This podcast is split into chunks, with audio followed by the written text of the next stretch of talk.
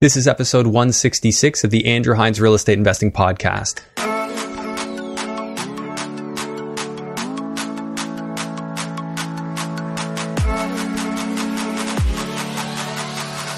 Welcome to episode 166 of the Andrew Hines Real Estate Investing Podcast. Today I have Kyle Ford on the show, and Kyle's been on the show before. A very popular episode, a really, really awesome episode that I quite enjoyed.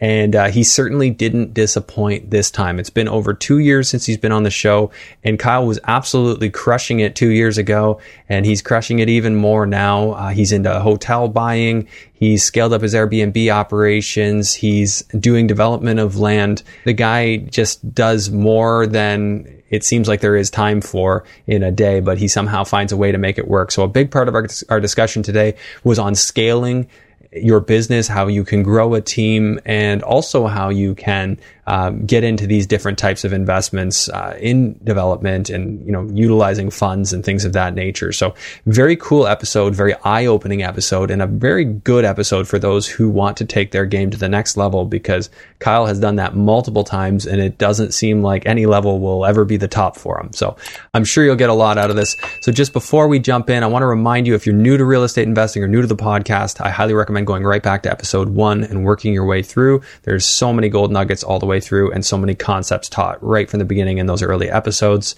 And if you need a little help analyzing deals, you can access my cash flow spreadsheet on my website at andrew-hines.com. Just click the cash flow tab and you can enter your credentials there and have the sheet sent to you. Without further ado, let's go ahead and jump into episode 166 with Kyle Ford. Hello and welcome to the Andrew Hines Real Estate Investing Podcast. I have on the podcast for the second time Kyle Ford, sort of the the man, the myth, the legend. Uh, I mean, one of the most accomplished and aggressive investors I know of, and uh, really looking forward to this chat. So, Kyle, thanks for doing this. Yeah, thanks for having me on, Andrew. Great, uh, great catching up again. So, what's the story right now? Are you working from home, or? Yeah, I uh, I actually flew in last night. I was down in Aruba, uh, so back back home, working from home. Oh, able to get get away and get some sun, huh? That's right. That's right. This is this isn't just a natural glow. That's the sun. So. cool, man. Well, I mean, last time, wow, it's been a while, like over a hundred episodes ago. So I guess we're like over two years since you came on. And yeah. Do you want to just kind of recap where you were at back then? I think it was episode fifty six, and I remember it because I tell people to go to go listen to this episode because you guys shared some real gold. But uh, do you remember uh, kind of what you covered then? Can you just kind of maybe do a little summary of where you were at that point. I think you had like maybe a handful of Airbnbs, like six or something, and you were just doing a 10 unit building at that time. Yeah. Yeah. So, uh, yeah, we were, uh, we were doing, uh, we just got kind of scaling on the short term rental side. Uh, since then, we've got quite a few more short term rentals. We're also, uh, getting into slash into the hotel motel business. So really moving the, the short term rental from the ma and pa to the true uh, uh, commercial accommodation side. Um, uh, definitely did the 10plex. Uh, I shared a lot of information on that 10plex with over many podcasts and yeah. different uh, groups that I did. Uh, it's funny because I uh, I gave it a range in terms of the value that I, I, said that would come in at, which was between three and three point eight. mm mm-hmm. I hit the, hit the nail right on the head. It was appraised at three point five. Uh, okay. However, I never actually went through with the refi uh, okay. because I got an offer for four million, so I sold it. You sold it. Yeah. yeah. So uh, now it would be worth six hundred thousand a unit. yeah, yeah. Who, who knows now, right? Yeah. So, uh, yeah. So we're uh, uh doing a, a, couple other big building BRRRRs uh, as well right now. Uh, more short term rentals, hotel, motel, uh, and then we're also into the the land development. So new construction, raw land, land assembly uh, single family severances, infills, um, the really the full the full gamut. Um, yeah. So. so. in other words, I have no idea what we're even going to talk about today. There's there's too much. I mean, first off, like we're going to dig in, you know, a little bit on the land assembly, um, do a little recap on that 10 unit. I know you obviously sold it, but um, how do you find because you're also a mortgage broker doing you know doing that as a day job while you're doing more as an investor than most could do as a day job and that's your side gig like how yeah. do you find time and you've got a kid what how old is he now yeah uh, he's 21 months and uh, yeah. uh, congratulations to you by the way andrew uh, welcome yeah, to a new level of tired you didn't know existed yeah, yeah i've been working through that one yeah Um, yeah, so I mean, it, it's uh, one of the in twenty uh, last year uh, or in twenty twenty two now. Uh, last year uh, we really focused on systems, processes, uh, and key hires. So absolutely do not do this on our own. Um, so we've been really taking the time last year to really nail things down and make sure that we were set up to scale and grow. Key hires, strategic partnerships. Mm-hmm. so um, really, really at a high level. And I know this is the cheesy line, but working on the business, not in the business. Um, mm-hmm. And yeah, making sure that we have the right people in place to help execute, uh, the right service providers that we're working with, and the right strategic par- partnerships, relationships, yeah. and employees in our business. So. Yeah, that's that's a brilliant conversation and great great uh, segue for those who have been like scratching their head wondering what the hell's wrong with me, how I still hadn't hired an assistant. I finally did, and uh, so that's like two and a half years overdue. But uh, yeah, I finally did that myself. So why don't you talk to me a little bit about your key hires and and what who they are and what they do for your business? Yeah, so uh, we, we've for years we've had uh, I'll give one of the the best ones we did is we we've always had an accountant accounting professional handle mm-hmm. handle our, our books uh, and a bookkeeper there uh, but we hired an accounting bookkeeping assistant specifically to get that information to the accountant and bookkeeper uh, so uh, we were the we were the bottleneck. We were the mm-hmm. one that was that had to get that information. So that yeah. was uh, an administrative role, but super important just to take the stress off off the off yourself and the business. Um, I have two assistants, so I have a, a, mortgage underwriting assistant as well as an executive assistant.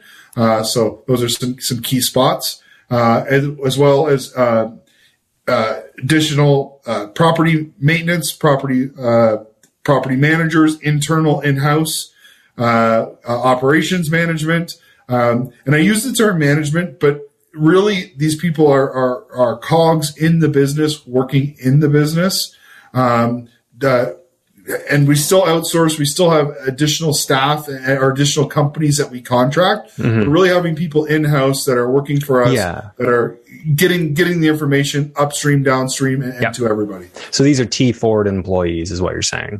Uh, we have a combination of T4 and, and, and contract. Yes. Yeah. So contractor helps. Okay. Yeah. Um, so when you say operations manager, is that sort of a, a blend of the administrative and property management side? Like they're kind of handling the execution of your properties or at a higher level? Yeah, and implementing systems and processes. So that that's really on the operations side where, where that that's happening. Uh, making sure that when we're hiring T4 employees, when we're hiring independent contractors, they're coming into a a system that makes sense. As investors, we're also mm-hmm. guilty. You know, everything's in our head, right? Yeah. So really making sure that we have uh, uh, documented systems and processes, things that people can come into, pick up and, and read. Um, you know, we mentioned our, uh, we both are our, our new dads. Uh, you know, I'm always concerned about what happens if something happens to me. So much of the business mm-hmm. was in my head. So I just want to make sure that, you know, my wife, my, my family, uh, you know, somebody that can come in if something were to ever happen to me mm-hmm. to make sure that everything can function and operate without me. So. Right. Okay. So, and that's something I, I think is pretty uh, important as well. And yeah, for me, I, everything's in my head, and I had processes for the longest time. I think people heard me talk on this show. Like, I think, you know, I thought, well, if I could just eliminate myself from the processes or create really good frameworks for things, like I can kind of delegate outside of my organization, and uh, that works to a degree. But I mean, I kind of got to the point where, like, even being in my inbox, like, I couldn't stand it. Like anything to do with managing my schedule, um, you know, basic bookkeeping. So my kind of angle, and I'd love to hear your take on this, is I'm I'm bringing in an EA and teaching her everything about what I do, like getting her inside my head, and then I'm going to have her help build the processes, and then as she gets too busy, we're going to hire people to to compartmentalize pieces of her job and hire those out as positions. Um, but I, I feel like I just took the first step, but I'd love to get your take on that. So I, I love that, and then uh, that's the way we, we have to do it. And mm-hmm. but what I realized quickly uh, at the, the the scale and the pace that I wanted to grow, I kept hiring one person, mm-hmm. and I needed to hire two or three. I, but, but, but, don't you need the time to onboard? You know, what I mean, and I agree with you. I need, I need to for my construction company. I need to hire an operations manager, like, uh, like someone who understands construction, but also understands the administrative side. Yeah, you know what? It, it's just like everything. Uh, mm-hmm. uh, you, are not going to get it right the first time. You might, you might. I, have hired some people that mm-hmm. didn't work out for whatever mm-hmm. reason. Um, yes, we need time to onboard, but I, I, mm-hmm. I you can't afford to wait. You can't, can't afford, afford, to, wait. to wait. And, and, even if it adds a little bit of stress in the onboarding process and a mm-hmm. little bit, uh, you know, push, pushing outside of your comfort, uh, comfort zone and short term, it is more work. Mm-hmm. You know, even months into some of these hires, oh, I'm yeah. already, it's paying dividends uh, like crazy. Yeah. So, yeah. like I'm, I'm like a couple weeks in. Well, actually, no, we're on the second week with the admin and obviously there's there's a certain slowness but there's been certain values that are just already to me like that's worth it like just yeah. right there just that you did that for me thank you like yeah. that's good that's a good 100% yeah but yeah. you're like there's certain things that are going to take a year like easily like the, before the understanding's really there and i'm looking at multimedia people now and like i'm going to have to teach them real estate because in order to do what i do they gotta they gotta know real estate um, yeah. but i look at that as a long-term investment like investing in the future of my business and my sanity, right? So you got to yeah. do that at some point. So that was really all new for you, right? Like since since um, two years ago, like you didn't really have that team at that time. No, no. So we the the more uh, I don't think I had any mortgage brokers working underneath me. I have five now working underneath me. We mm-hmm. have uh, four or five, five T4 employees. Uh, we're about to double that with the, the mm-hmm. motel launch that we're doing. Uh, mm-hmm. We are multiple contract employees. Yeah, the, we certainly did not have the infrastructure mm-hmm. two years ago that we, that we've built over the last two years. And uh, it, you know, we, we talk about leverage all the time in real estate. Uh, you know, we got to start. You got to start leveraging labor. You got to start le- leveraging mm-hmm. other people's time. Um, and that's that's the the next yeah. le- level of lever- le- next level of leverage. So, and tell me how how do you how do you find these people and how do you how do you weed out the ones that you don't think would be a good fit. Like, I, I, guess it starts with a criteria of what you're looking for. But I mean, I've posted so many job postings where you just get everyone throwing something at the wall, seeing if it will stick. Yeah. I, the, the, I, I, I can't remember who said it, but so many people hire out of convenience. Mm-hmm. And and that generally means friends and family. And I have absolutely hired friends and family. Uh, yep. Some have worked really well, some not so well. Um, it you really you, you got to invest the time and energy. We absolutely we've done Kijiji ads. Indeed has been good uh, as well. Uh, mm-hmm. Uh, social media posts, uh, referrals. Uh, the same way we, the, the same way we find real estate deals. Yeah. You know that you got to have multiple approaches. Yeah. Um, I, I we in our experience, we found a lot of the the unqualified people weeded themselves out. The yeah. people that we hired kept calling back, kept following up after the you know after the interview two days later. And okay. hey, you know, you said you get back to me in 48 hours. It, we're at 47 and a half hours, just making sure you haven't oh, forgotten. You know, nice. they, they, they really the, the cream kind of rose to the top. Yeah. Um, and the, the people who weren't serious, uh, weeded themselves mm. out the amount of people who don't show up to interviews and don't show up to yeah. uh, even a phone interview is baffles me. Uh, yeah. But nonetheless, it, it exists, and uh, uh yeah, it, it's yeah. So one of the things I did, because I mean, with the Indeed experience in the past, I've had like 150 to 300 applicants, and I'm like, how do I even start to weed these people out? So one of the things I did in the latest round was I actually posted um, I just sent a, anyone who who actually applied and followed the instructions. I sent them back a request that they record a 15, 10 to 15 second video and send it to me of them sa- saying, you know, of themselves saying why they wanted the job. And I just figured if they're not willing to do that, then I don't even want to interview them and I can cut that, cut that out. And I actually found that helped weed a lot of people out because a lot just weren't willing to do that. And I'm like, great, you weeded yourself out. Now I don't yep. need to. Yeah. It's the same thing we do with tenants, right? We were always trying to find ways. How do we whittle this down to the tenants that are actually respectful and serious? And you just, you give them, you create a system that they have, less hoop they have to jump through that the lazy ones won't jump through and they weed themselves out.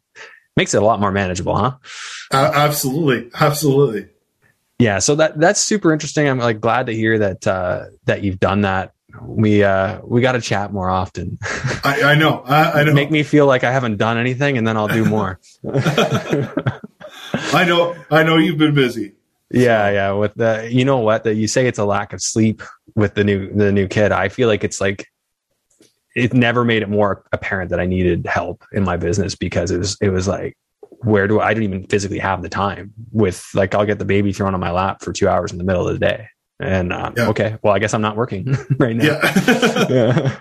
so yeah. that part's been interesting because we came down here to Florida and there's well, there was only two of us and he was going through this like leap and it was like he was crying if he was awake and uh, jordan was not having fun with it so i had to help but uh, anyway so we're managing but i'm sure you went through stuff like that too right yeah and, you, you, hear everybody say it with kids but it, it truly does. It, it, reprioritizes things that you, it adds clarity. It defines your why. Uh, you know you, you you really understand and appreciate things more. Um, and it that is in the two years that since we we've last talked, mm-hmm. my 21 month old has been one of the biggest things that have impacted the reason why we've done everything that we've done and hired these people and, and, and moved our business to a different level. I say to Chelsea all the time, we didn't have a choice. It was up or off. Yeah. You, we either, we either had to turn this off and stop where we were because we just couldn't manage it or we had to go up. Mm-hmm. And, and, and up was easier than off. Yeah. So we went up and we hired the people, built the infrastructure and couldn't, couldn't, couldn't have it any other way. So. Yeah, that's, that's super smart. So, so three months pretty much after our interview, baby came along and, um, tell me about like the why, like how did that change? And, you know, what, what happened first? Like, you know, you talk about the upper off moment. Where did that happen? And, and, you know, what was the why? Well, so doing the level of real estate and running the, the mortgage business can be very stressful. Mm-hmm. Um, it, there's often I didn't, I, you know, for, for a lot of time hasn't, haven't prioritized my health and having the little guy and, um, you know, imagine where he's going to be in 10, 20, 30, 40 years and adding 10, 20 and 30, 40 years to my age. Mm-hmm. I need to take care of myself more. I need to manage my stress. I need to make sure that I'm healthy and able to be there and be, you know, uh, it's different maybe for a son than a daughter, but I want to be at his wedding. Uh, mm-hmm. I want to be there for his grandkids and maybe not be able to play the sports with, with my, with my kid or my grandkids, but being able to go to the events and being healthy and able. So, um, that, and that's not just from like a, a physical, but like a mental health position, really taking care of myself to make sure I'm there to take care of him. Um, and we want to, we've been able, we're, we're blessed to have worked really hard to build a business that we can travel in. And that's been amazing to be able to, uh, yesterday we, we flew home and that was his 10th flight.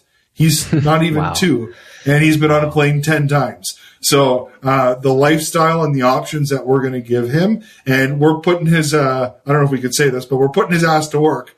Uh, yeah. there's no doubt about it. Um, and, uh, but we're, he's going to have a lifestyle that most kids can't have. So, uh, yeah. yeah and but also in the same breath, really, we, I, I want to be able to on the weekends turn my phone, and I've, and I've gotten to this point where I can turn my phone off on the weekends and just be with them.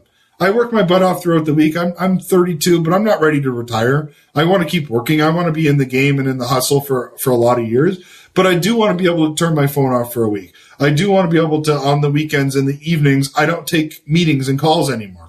Mm-hmm. For the previous years in my business, I would take uh, uh, calls at seven at night.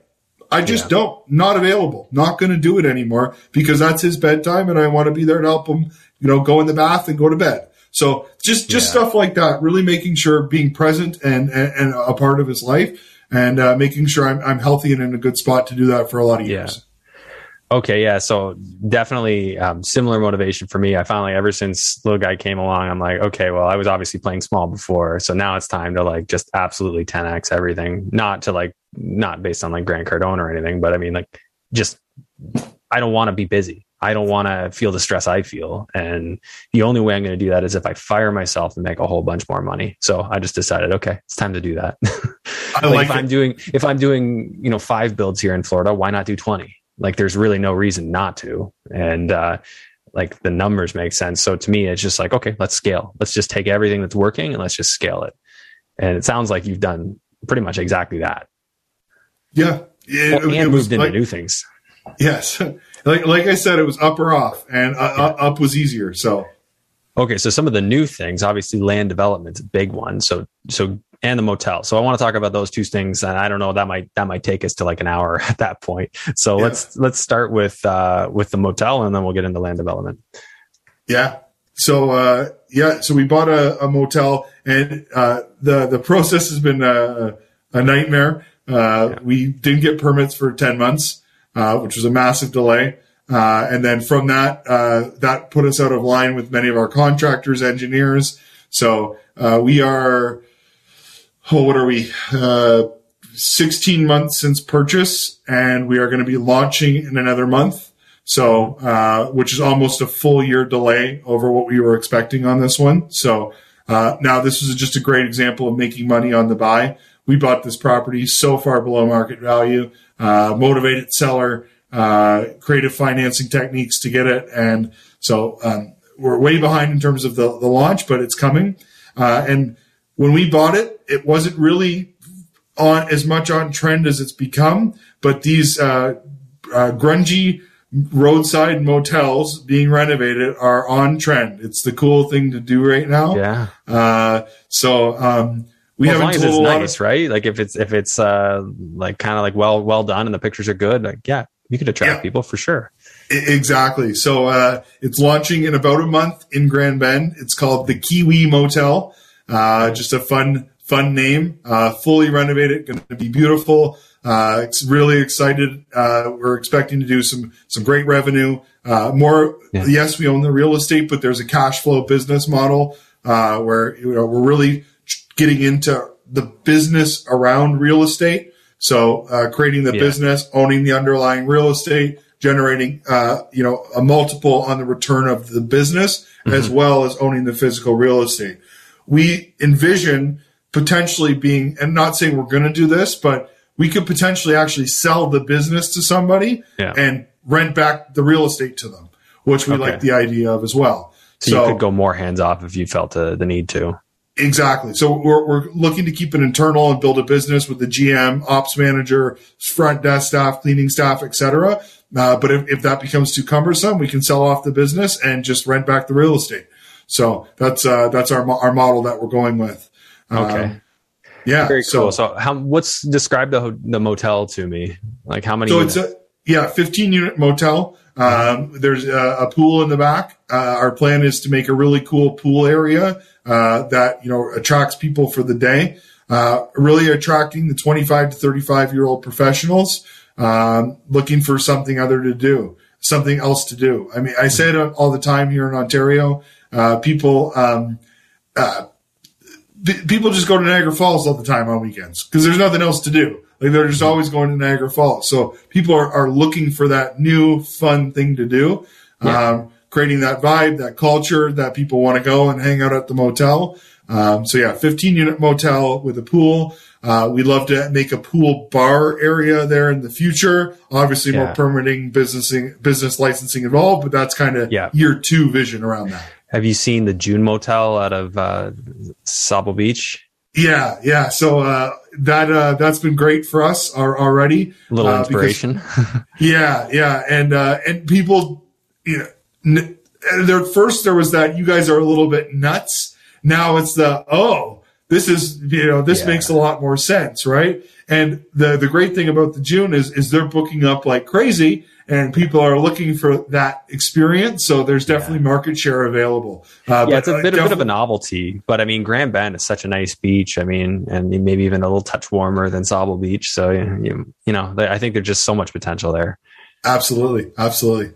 That the pool thing is critical. Yeah, get that poolside bar and and like the the possibilities are endless. But of course, you know, and I know, uh, getting into hospitality is a lot of work so obviously, yeah, hospitality is a lot of work. We're we're doing that right now with the campsite and realizing just how much work that is. But um, you know, it's just hard to not want to do it when you see how much money can be made. When you see like what the potential is. That, that one property you just did, like that, that's a potential game changer.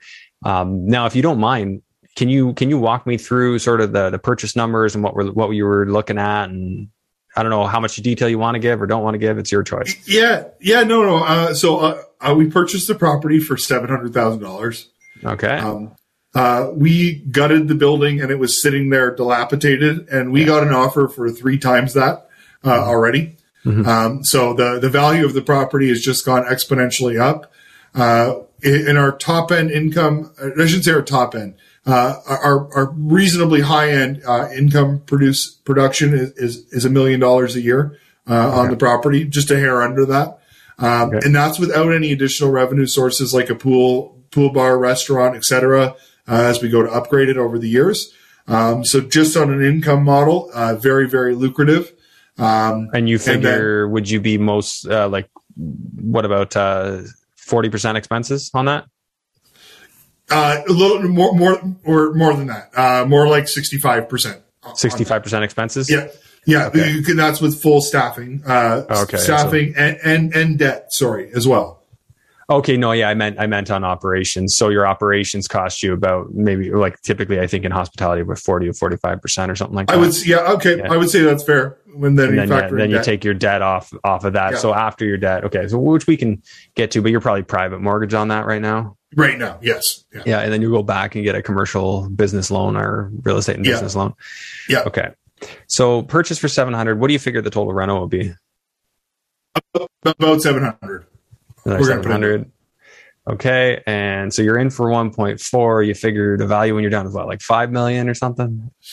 Uh, so I, I, would say just on the real estate value, we're going to be close. We should be around three million just on the real estate value. When we get into the operations value, including the business, I, I yeah. don't think five million's out of the question at all. But just on yeah. real estate value, I would say three. So on real estate, so hypothetically, what do you think commercially you could get for for that? Like what kind of percentage wise? 65%?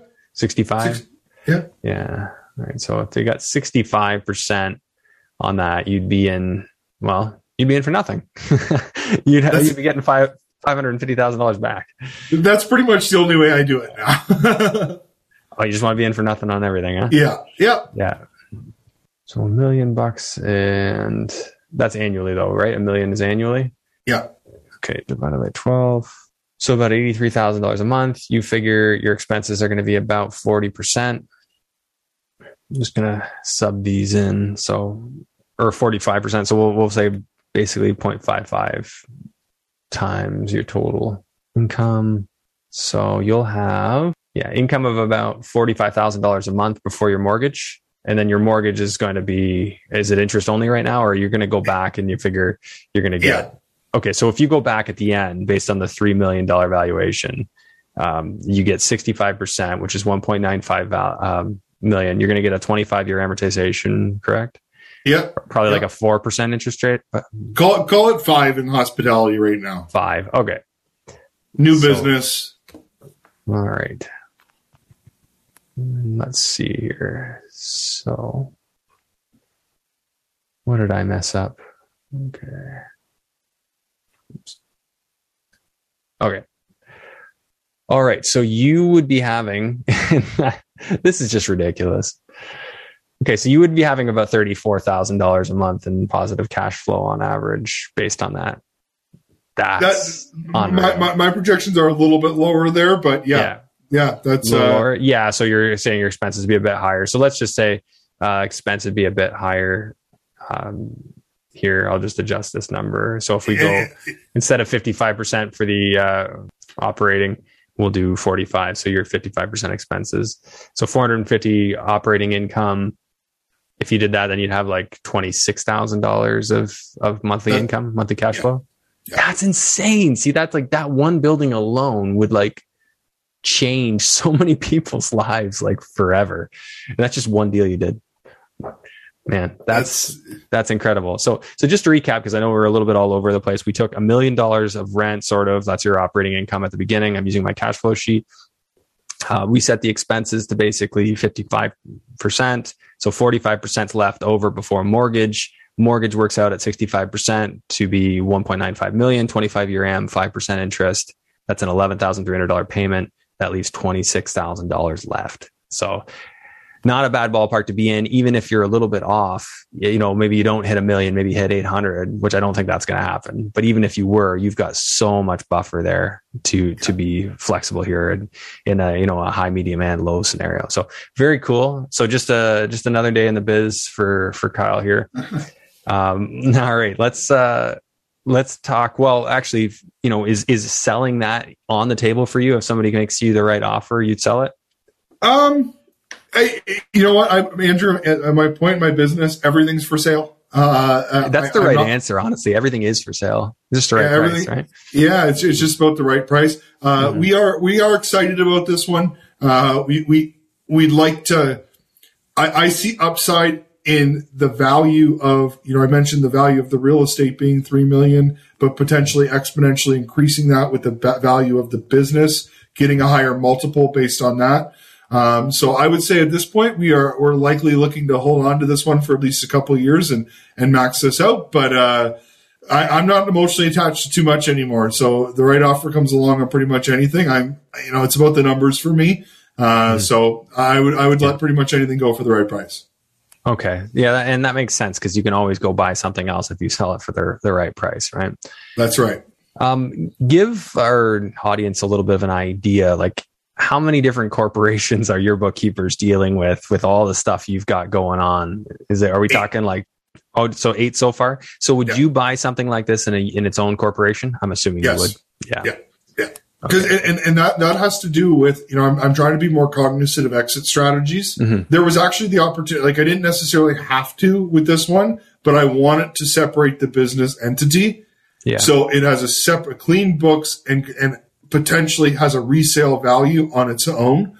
Uh, and not that there's not ways to do that other ways, but I just wanted it to be clean and clear. Um, so, uh, the, the cost of incorporating a company and, and doing the books on an annual basis is, is, those, when you're beginning, it seems like a lot, but when you're yeah. doing 50, 60, 80,000 dollars a month, it's not a lot of money to, to have it done right, yeah. separated and going back to those systems and processes and having staff do it you and I can maybe keep track of eight corporations, but having an employee do that for them is a, is yeah. a lot. So uh, giving them a, the the right opportunity to have it cleaned and separated, I think, is important. Mm-hmm. Well, I think so. You're thinking from a, a, buyer's perspective. If you can show them a corporation's financial statements, then that's like that's the cost of running that business. That's the incorporated company. That's the filings. That's everything. That that yeah. really does show them the picture. Now, some some will argue that you know you don't want to look at somebody's financials because they might have overinflated expenses to to try and get their income down. I don't buy that as a buyer. I actually do want to see their their financials because that's real. Like that's yeah that's the no BS stuff. So if you can get that and show them a great number, I mean, obviously, like you've said, like the real estate sort of speaks for itself, but you show the business value on top of that and yeah. uh, and things change. Walk me through that. Will a lender lend you money on the the business element of it? Because lenders want to secure fixed assets. Yeah. They, they they want to sec- secure real collateral. Now, the concept of the business and the employees, how and in what scenario are they securing that for you? So they're, they're, they're, you can get a mortgage or you can get an operating line.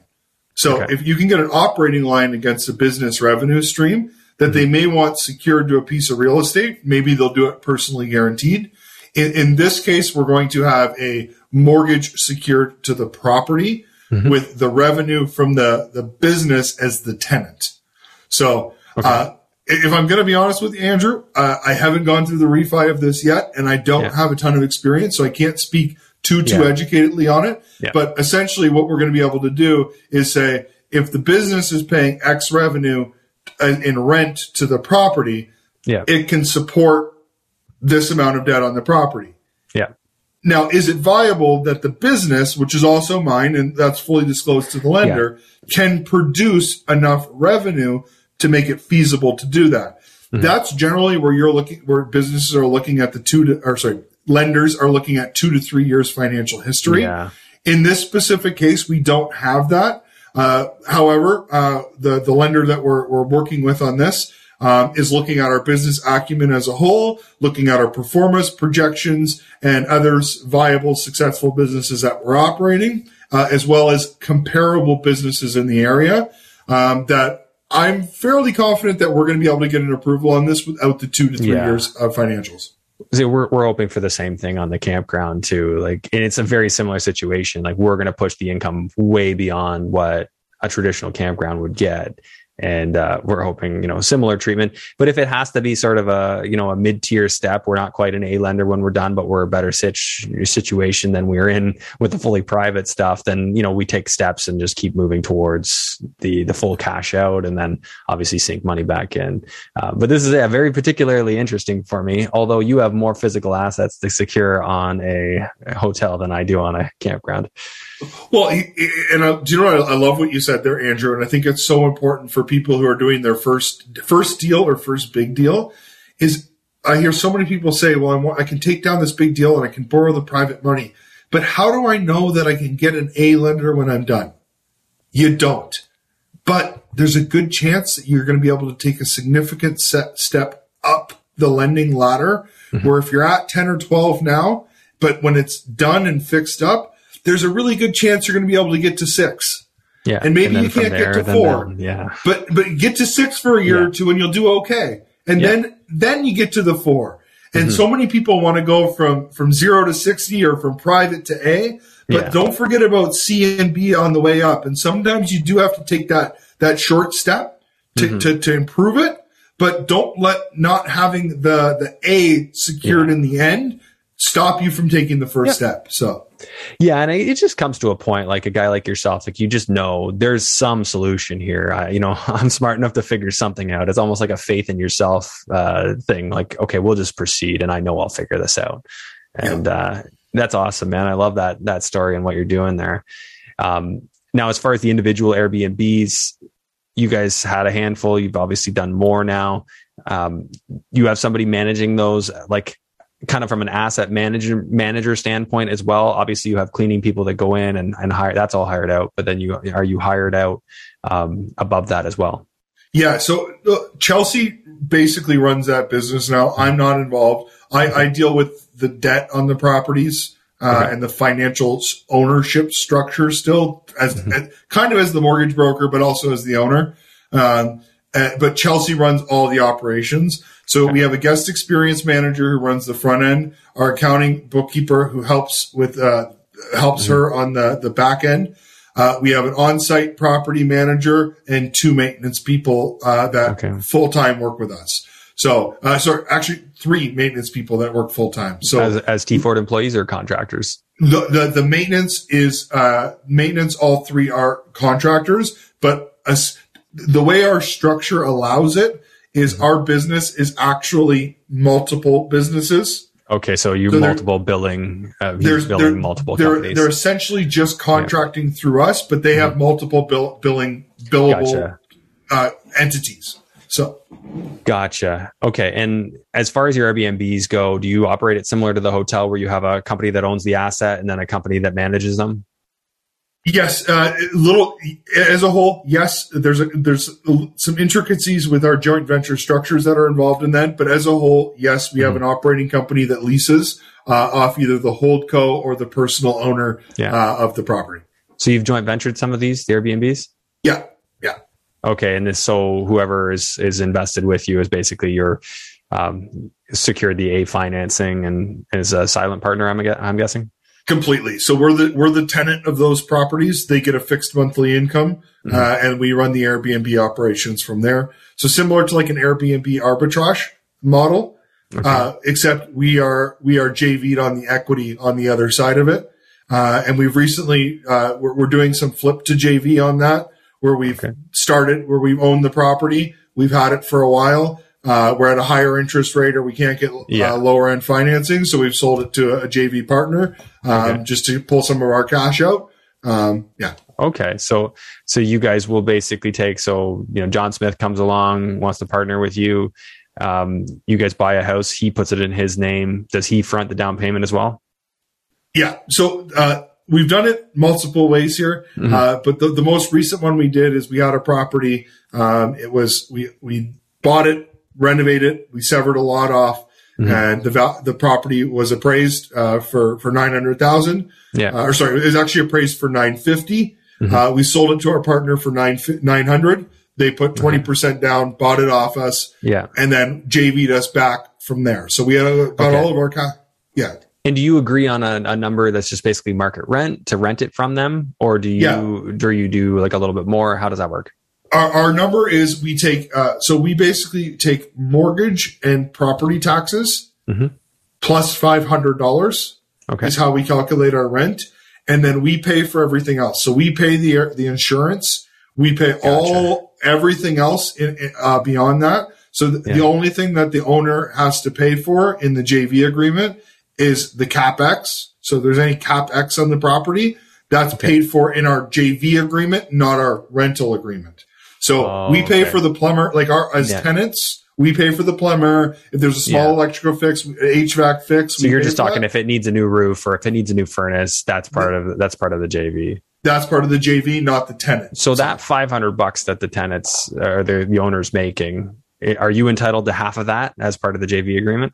So that's pure cash. That that's done as return of capital to them until they're paid back Okay. uh, in full, and then once they're paid back in full, then we can split.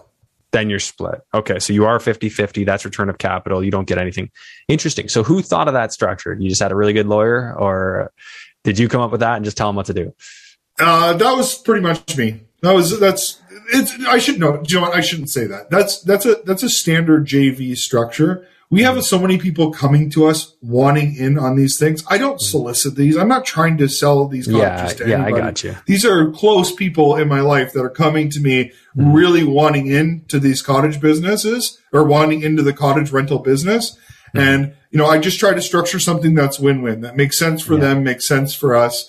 Uh, going back to, you know, we're trying to manage our stress. These cottages can cash flow on private money, but I would Yeah. rather take a JV, lower our borrowing costs, take the stress off everybody. We get our cash out, so we're de-risking a little bit on our end. And you know, a good friend or, or, or, or family member, somebody who really wanted in, they get some equity in the deal, and they get a nice turnkey, uh, quiet, you know, uh, passive Yeah. investment. So Yeah, I've um I've had so many people reach out to me and and I, I I'm I'm open to JVs in the future. It's just like I I never really knew how I would make it make sense without complicating my life.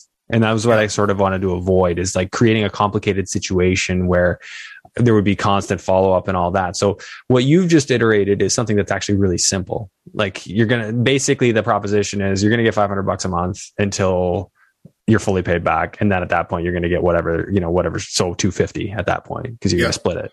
Yeah. And then uh, at that point, the property's probably, probably worth way more. And mortgage is way you know, less. Yeah, like so there's a huge equity gain. So it's very simple. Um, there's not much to account for. Now, so from an accounting standpoint, it's probably pretty easy for them at the end of the year. Uh, they haven't really made any income. Is that right? Or Yeah. They, and- they have a long-term tenant, right? They, they just report their 12 months. so they just have to re- report it as rent, but then they have their expenses. So they're going to pay a little bit of tax, but nothing huge. And okay. And then, so your agreement, you, you had a lawyer finalize it, and this is something you just rinse and repeat. And when people approach you, that's kind of that's kind of Yeah. the deal. Yeah, and like, like I said, we're not. Yeah. I'm not trying to to to. I, I, I my my future is in the the hotel, the, Yeah. the bigger space, general partnerships, limited partnerships. Yeah. That's more of the growth. Uh, on the, here's what I find. Even if I tell you a hundred times over that an apartment building is a better investment than a cottage, Yeah.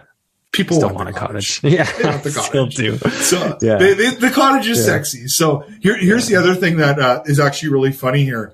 Because I have to, when I'm very serious, if, if, if somebody approaches me and they really want into this cottage thing and we're going to do it, the one thing that they have to understand is that this is no different than a duplex in Brantford or a uh, uh, triplex in Kitchener. You have a tenant in the property. Yeah. We are your tenants. This is not your cottage. This is not available for vacation for you. Yeah. You can, if you want to book it, you can book a cottage through us. And if the one you own is available, you get it at market price minus 10% friends and family.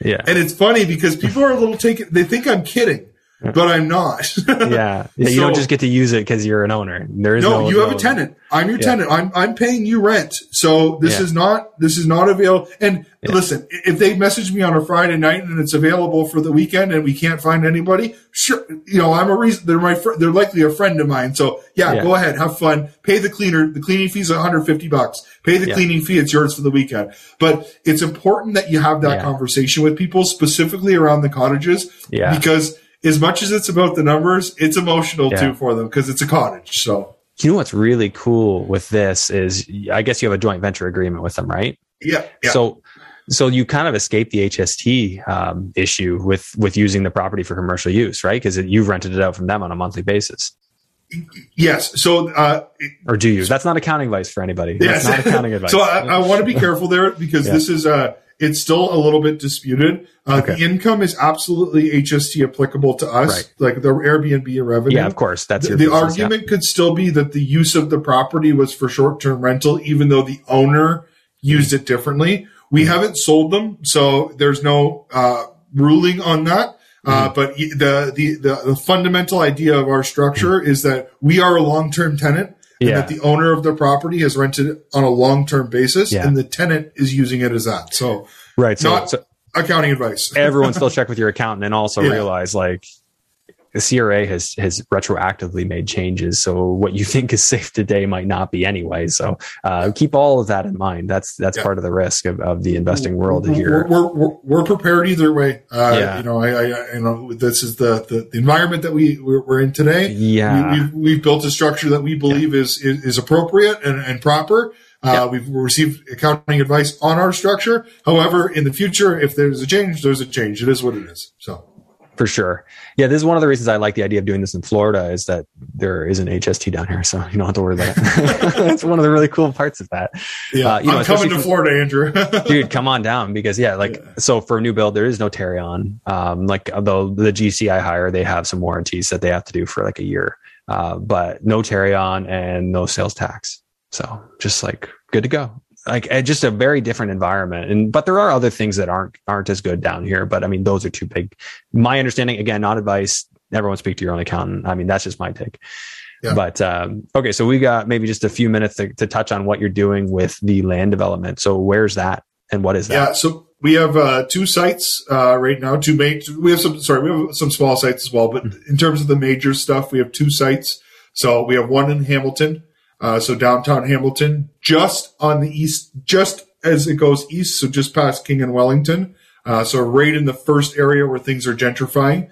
Um, we have a uh, six parcel site. We are in site plan submission right now uh, for a eight story, 116 unit condo building. Um, so uh, we have gone back and forth on that. We're in second submission. One of our buildings got deemed heritage, uh, which was a fun surprise. Uh, so Yeah. kind of a cool, cool thing in all of that. We've uh, negotiated with the city, and in the area, they um, you're allowed to do six stories. Um, uh, however, uh, they're making an exception to the angular plane restriction, uh, so we can keep the heritage building that they want, and then increase the building by two stories to get our unit count. Okay. So, um, kind of a cool thing about the whole thing is obviously, uh, we're disappointed about the heritage designation. Uh, however, uh, what we're doing is we're making the heritage building with a, like a pergola, uh, entryway thing to it. Uh, Okay. it's actually going to be the amenity space for the condos. Yeah. So we're kind of taking t- making lemon out of lemonade. It wasn't ideal, uh, but in the grand scheme of things, Yeah. our project's still viable. Uh, and for anybody who likes the character of having a heritage building as a part of the Yeah. condo, the amenity space, we we made it work. So Very uh, cool. pretty exciting, pretty cool.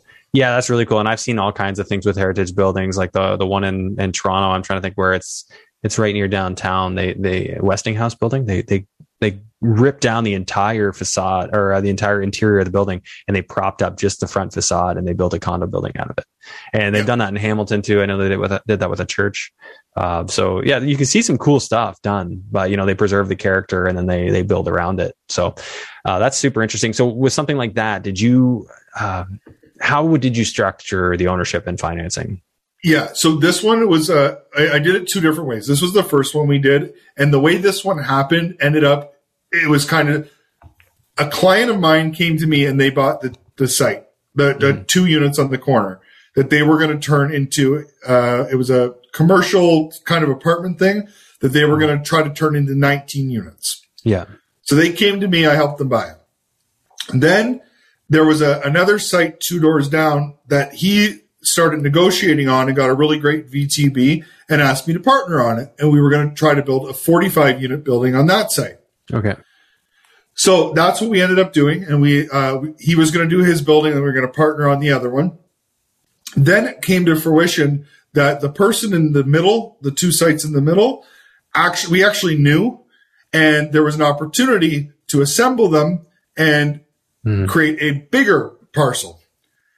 Uh, that's when we brought in a third partner. So this one is pretty simple. This is just a corp with three shareholders, myself, another, and two other gentlemen.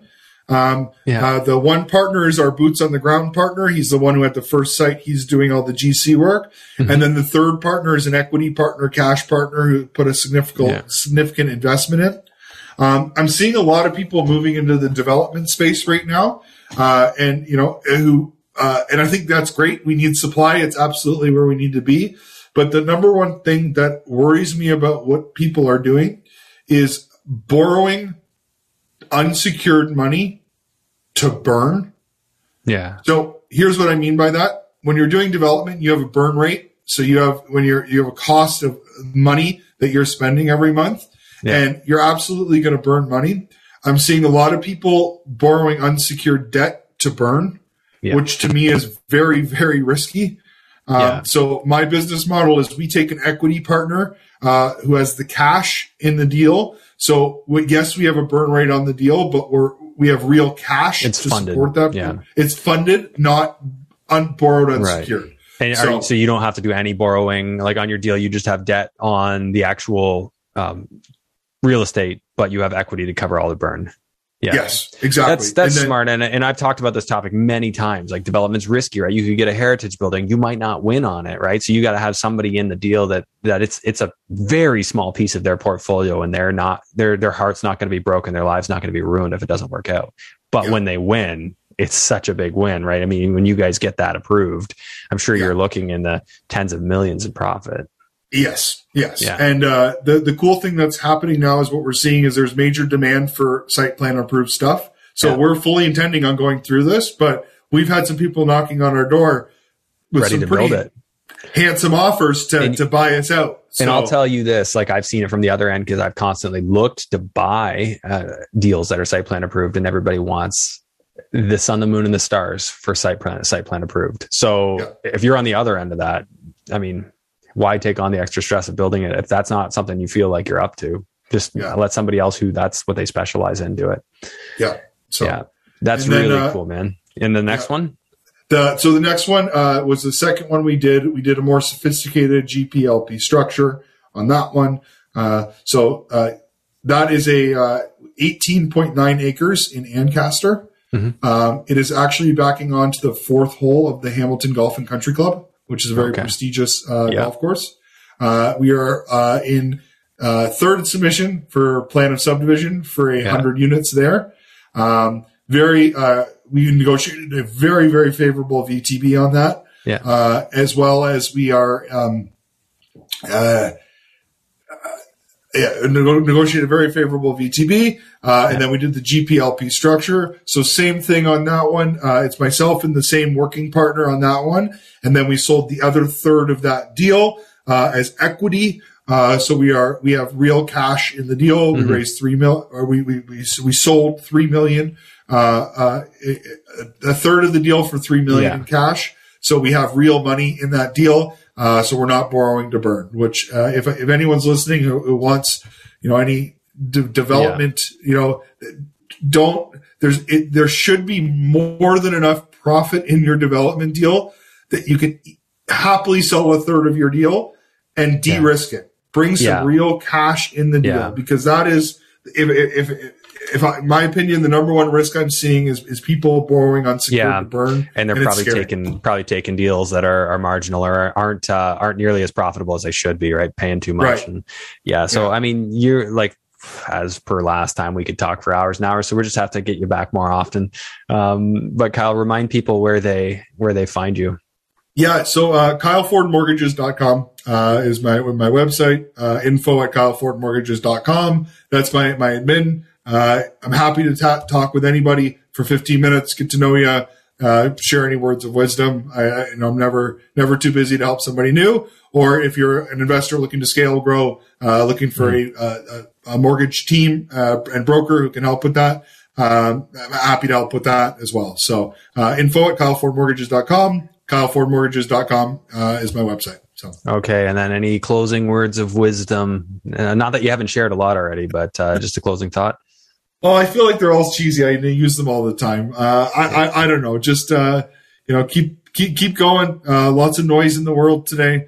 Um, yeah. There's always opportunity. Um, you know, stick to your numbers, stick to your gut. Uh, you know, reach out for help for people that when you need it.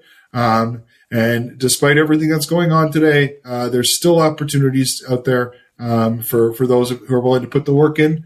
Um, so yeah. Cool, man, Kyle. Really appreciate it. This was awesome. I forgot how awesome it would be. So, so we'll definitely uh, get you on more often. I mean that. So, uh, and remind me of that, okay? When you got something more you want to talk about. Yeah. Uh, Thanks, Andrew. All right, buddy. Have a good one.